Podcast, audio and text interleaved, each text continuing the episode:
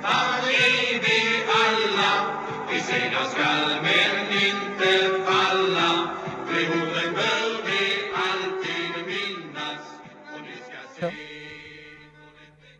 Ja, MFF-are är vi alla och välkomna till ett nytt avsnitt utav Fotbollspodden Tapper med eh, fotbollslegendaren Staffan Tapper i huvudrollen och själv heter jag Micke Sjöblom som samtalar med Staffan. Och eh, det här är avsnitt 95 eh, faktiskt sedan vi startade för några år sedan och vi nu kommit tillbaka efter ett litet uppehåll.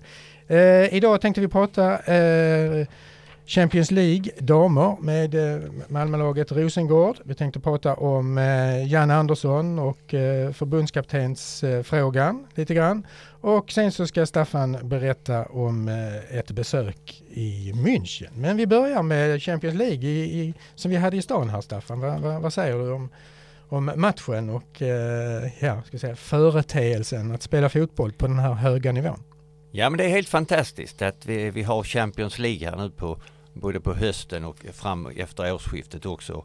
Och första matchen i det här gruppspelet var ju mellan FC Rosengård och Eintracht Frankfurt. Eh, en match som, jag såg den inte live utan jag följde den på TV. Mm, ja, och jag också. satte där hemma och gjorde vissa reflektioner över hur man beter sig och hur man spelar och hur man hanterar och vara i de här stora turneringarna. Det, det, är inte lätt, det är bra motstånd men det var vissa saker som ändå frapperade mig. Som, och jag tycker det är lite, lite märkligt att man inte har kommit lite längre i tankesättet. Jag sticker ut hakan lite grann men när jag läser då och hör när man pratar om hur Eintracht Frankfurt gjorde sina mål så pratar man att vi gjorde misstag. Mm. Och det kan man kanske bedöma det. Det ena var att man tog för många tillslag, tre stycken i eget straffområde och fick inte bort bollen. Det andra var att man spelade i sin egen tredjedel en felvänd mittfältare som var markerad. Eh, och det blev då misstag som ledde till mål. Men misstag kan jag tycka är fel ord för att detta är ju som man har tränat. Och tränar man och tränar man och tränar menar på att man skall spela på det här sättet. Mm. Man skall ta de här tillslagen, man skall komma ur sitt egen tredjedel genom att spela sig ur det. Och då måste man värdera det gentemot vilka motståndare man möter och vilken kunskap mina spelare har. Gör jag hundra sådana övningar och jag lyckas hundra gånger, då kan jag spela på det här sättet. Men känner jag någonstans att det är en risk, att jag inte har riktigt den kompetensen och skickligheten hos mina spelare, då måste man kanske titta på andra beslut. Mm. Och min tanke går direkt på att i straffområdet, om man spelar sådana här tuffa internationella matcher på den nivån, så gäller det liksom att i första tillslaget slå väck bollen. I uppspelet kan man aldrig spela på egen tredjedel på en markerad felvänd mittfältare. Det finns inte. Och om man berättar det för spelarna om man tränar på det viset och jobbar med det, då eliminerar man risker. Och då får man, tycker jag, också en mer trygghet i spelarna att just i de situationerna hantera det. För möter man Eintracht Frankfurt och de, man gör två misstag och de gör två mål, då måste man själv göra tre, fyra mål för att vinna. Om man eliminerar misstagen eller försöker göra det och håller nollan och så gör man ett mål, då vinner man. Mm. Och det är liksom en inställning, inte minst i Europaspelet, som jag tycker är så oerhört viktig försvarsmässigt. Att ta med sig in. Och då kan man säga, ja vi ska spela vårt spel som vi alltid har gjort. Jag hör det både herrar och damer. Men så släpper man in en massa skitmål. Och varför ska man göra det? Vad är anledningen till det?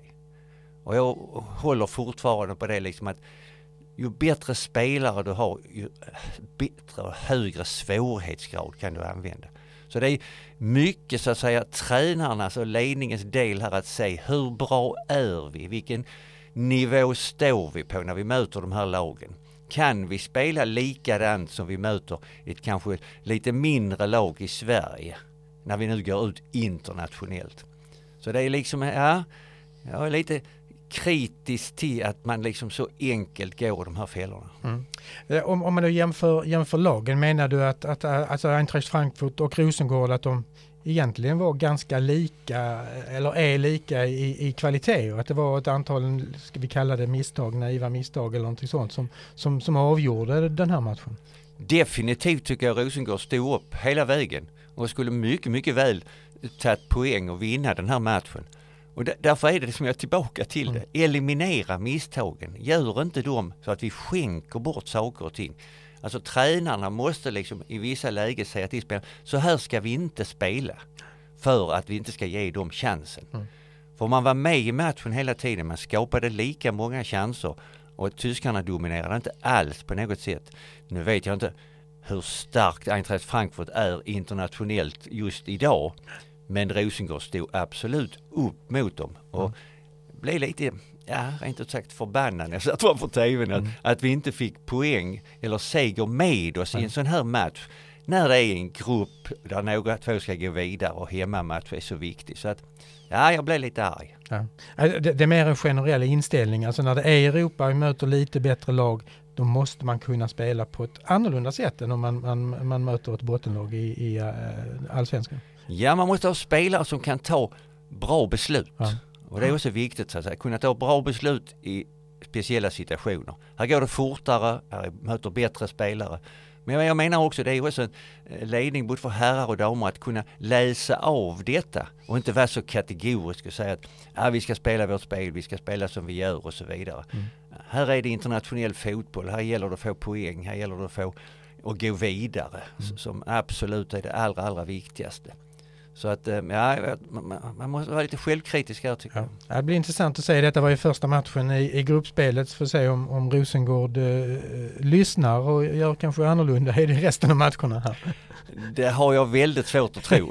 Men eh, jag tycker ja. ändå det är roligt att, att framföra. Absolut. För att eh, mm. någonstans så, så, får jag alltid kritiken att jag tror det var bättre förr eller hur ni gjorde. Och det har inte alls med det att göra utan det är liksom att försöka hjälpa spelarna också. Mm. Så att eh, spelarna i svåra situationer kan få ta rätt enkla beslut. Mm. Och inte sätta sig själv i situationer som mentalt kan påverka dem väldigt tufft.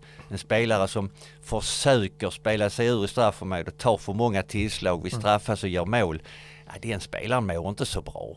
Därmed om du säger till spelarna och får spelarna ta ett beslut att sparka väck bollen och känner att det är ett rätt beslut från tränarens sida också. Mm ja då får du en bättre spelare. Mm. Ja. Eh, ja, någonting mer om, om Champions League i Rosengård, Staffan? Eller ska vi lite sådär sömlöst gå, gå över? För det tangerar väl kanske med eh, Jannes eh, sista del utav sin eh, förbundskaptenskarriär som ju inleddes på ett fantastiskt sätt. Jag förstod inte riktigt sömlöst. Nej. Jag tyckte jag ja, men det är samma, jag menar samma. Sover. nej, inte sömnlöst utan sömlöst som det heter. ja, men det kan vi väl göra så att ja. helt klart. Eh, vi var ju ett avslut på Jan Anderssons karriär som ja. förbundskapten här i ja. söndags när vi vann mot Estland med 2-0. Just det. Och tidigare då hade förlorat borta i Baku i Azerbajdzjan med, med 3-0. mm. eh, litet tråkigt avslut överhuvudtaget Absolut. så att säga. Med, mm. Där vi tappade så att säga möjligheten innan att kunna avancera till ett EM i Tyskland nästa år. Eh, och massiv kritik till Janne, eh, kanske lite förläten eh, i slutet här med mig där det blev mycket också med tankar kring det terrordådet som var nere i Bryssel Absolut. och så vidare och mm. manifestationer och så vidare. Mm. Jag tycker att Janne skulle ha slutat tidigare. Mm. Jag tycker både Janne skulle tagit beslutet och även förbundet att när det började gnissla ordentligt, kanske för ett år sedan, då, då skulle man tagit beslutet. Jag har varit med om det tidigare när vi tittar på andra förbundskaptener, själv under min tid, Åby Eriksson.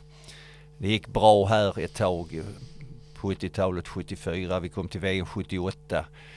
Men där gick det inte bra och Åby själv började tveka lite grann och då skulle han slutat tog han ett år istället och det blev inte bra. Här blev det samma med Janne kände jag. Han hade en bra början. Han tog oss både till VM och EM och gick vidare i gruppspelen. Men sen efter det började det gnissla lite grann och han blev väldigt influerad kände jag också trycket både uppifrån förbund och utifrån press och folk. Och Janne kände jag var ju en typisk 4-4-2 tränare. Höll på sina principer, Spela med samma lag, samma princip som då gav framgång och trygghet. Men när det började gnissla så började, så började han ändra lite grann. Han ändrade lite spelstil och så vidare. Så han tappade lite sin identitet. Och då blev han ännu, ja, kanske lite tjurig som han är och ännu tjurigare än vad han kunde bli. Och så blev det lite motgångar och han hade svårt att hantera dem tyckte jag. Det är inte lätt. Jag, jag känner igen det själv när man ska stå till svars för så här mycket. Men han skulle slutat lite tidigare och så skulle man kanske förbundet tagit sitt ansvar och hittat någon tidigare. Så att Ja. Eh, ja, vi tittar, tittar tillbaka, det, det är populärt att, att spekulera i naturligtvis vem, vem som blir Jannes efterträdare. Det är nat, naturligtvis en, en, en väldigt intressant fråga och vi kan väl spekulera eh, kanske inte i några namn, men rent principmässigt. För tittar man tillbaka första förbundskaptenen Lennart Nyman 60, 62 och sen framåt så har det ju varit svenska namn eh, och, och liksom förbundet har inte ja, som du säger, inte stuckit ut hakan och gjort några överraskande namn. Vad, vad, vad, kan det betyda för efterträdaren utav, för, till, till, till Janne här?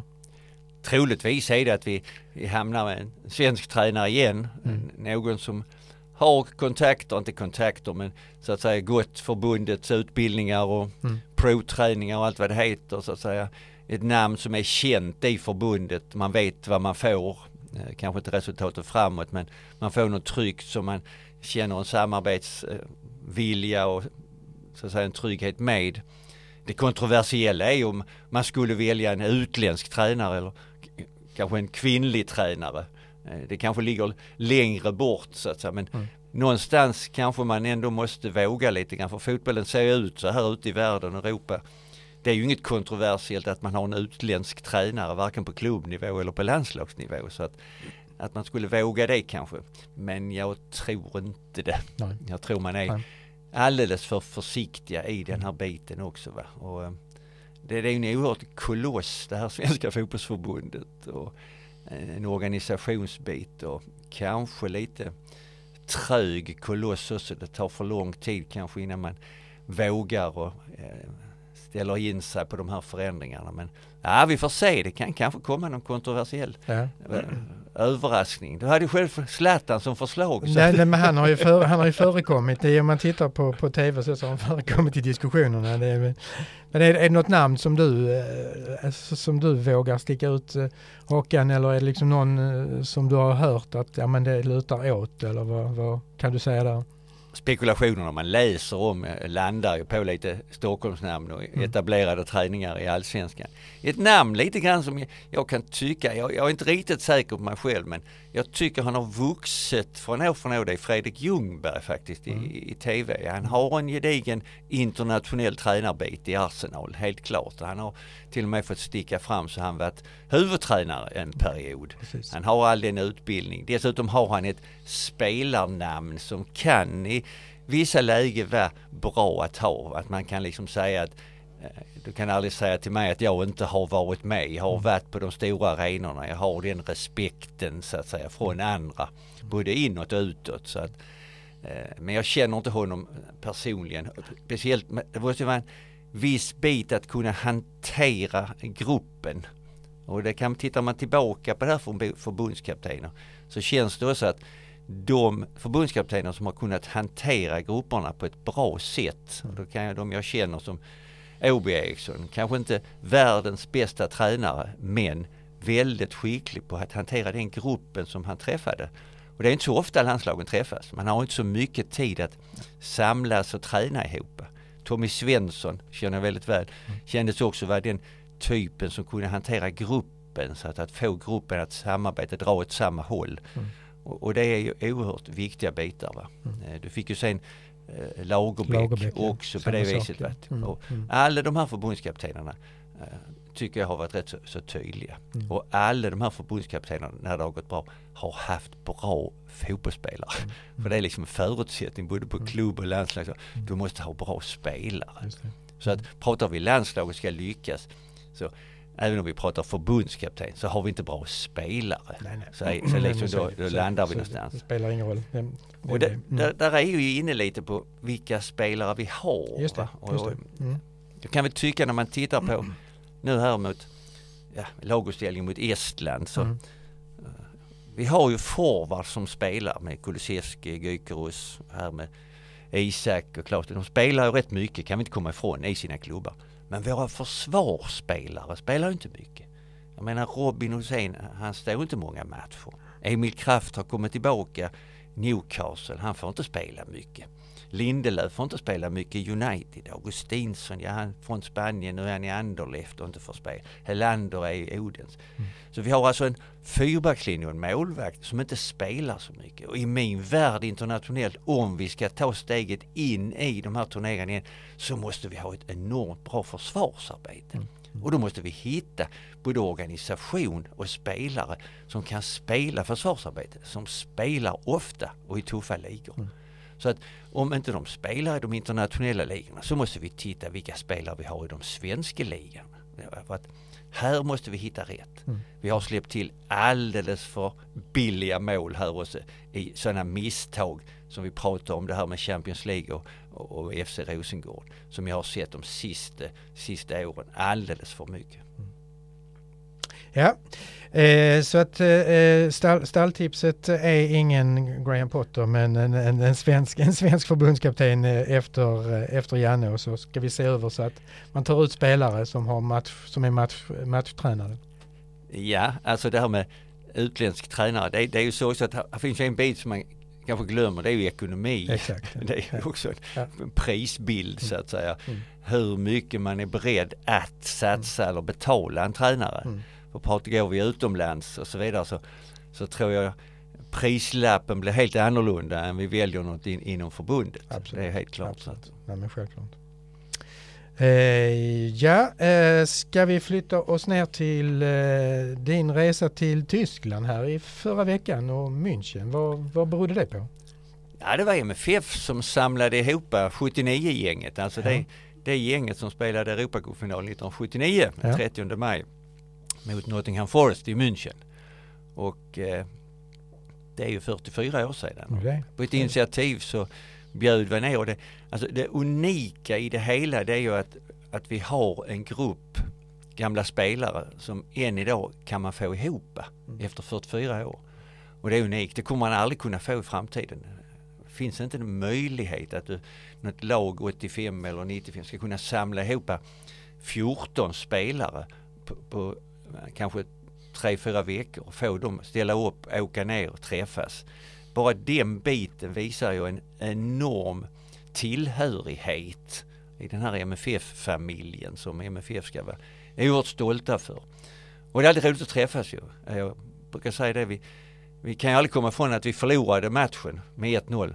Men alla banketterna efteråt har vi vunnit i alla fall. ja. ja, det är bra. ja, så vad, vad, vad, gjorde ni, vad gjorde ni där nere under? Ja. Ja, det var ju me- mest för att träffas var och så, upp, ja. uppleva gamla minnen igen. Och vi hade ju MFF med oss eh, med kommunikation som ska väl uppmärksamma detta och ha Mm. material som vi kan ha och påminna oss framöver om den prestationen vi gjorde, inte bara finalen utan det är alltså resan dit, alltså ända från sommaren 78 när vi kommer från Argentina, åtta stycken och över de här matcherna med som började med Monaco och sedan Dynamo Kiev. Isla Krakow, Ostia Wien och till slut i finalen. Så att hela resan här är spännande. Och spännande att se gamla bilder, gamla foto och ta nya. Och, och inte minst att umgås och, och träffas och prata gamla minnen. Det är så när man kommer hem igen så har man ont i magen, inte av flygresan och maten utan av, av de många skratt, Skratt. som man har fått. Helt klart. Ja, Det, det, det bubblar ju upp anekdoter som, Ja, ja vissa skulle kunna gå och berätta, vi andra får vi väl hålla i, Ja, vi- i, i omklädningsrummet. Vi får göra en bok om det, ja. Ja. Precis. Ja. Eh, ja men gott Staffan, eh, då eh, så stänger vi för i, idag efter lite titt på Rosengård, Janne och, och München. Och eh, vi säger väl som så att vi hörs igen om två veckor, det är det vi planerar att göra och eh, då med utgångspunkt ifrån årets allsvenska och årets skyttekung, diskutera lite skyttekungar då. Det tycker jag låter trevligt ja. Ja. Eh, vi hade ju Kiese som gjorde 16 mål och, och vann skytteligan. Mm. Och eh, vi kommer väl att försöka blicka tillbaka lite grann på andra godbitar och skyttekungar som vi har haft, inte bara i landet utan då speciellt kanske i MFF. Just det. Ja men gott Staffan, tack för idag. Tack själv! Vi hörs. Ha det bra. Hej. Hej. vi segrar skall men inte falla orden bör vi alltid minnas Och ni ska se hur lätt det går Vi står som en för klubben alla Vi segrar skall men inte falla orden bör vi alltid minnas Och ni ska se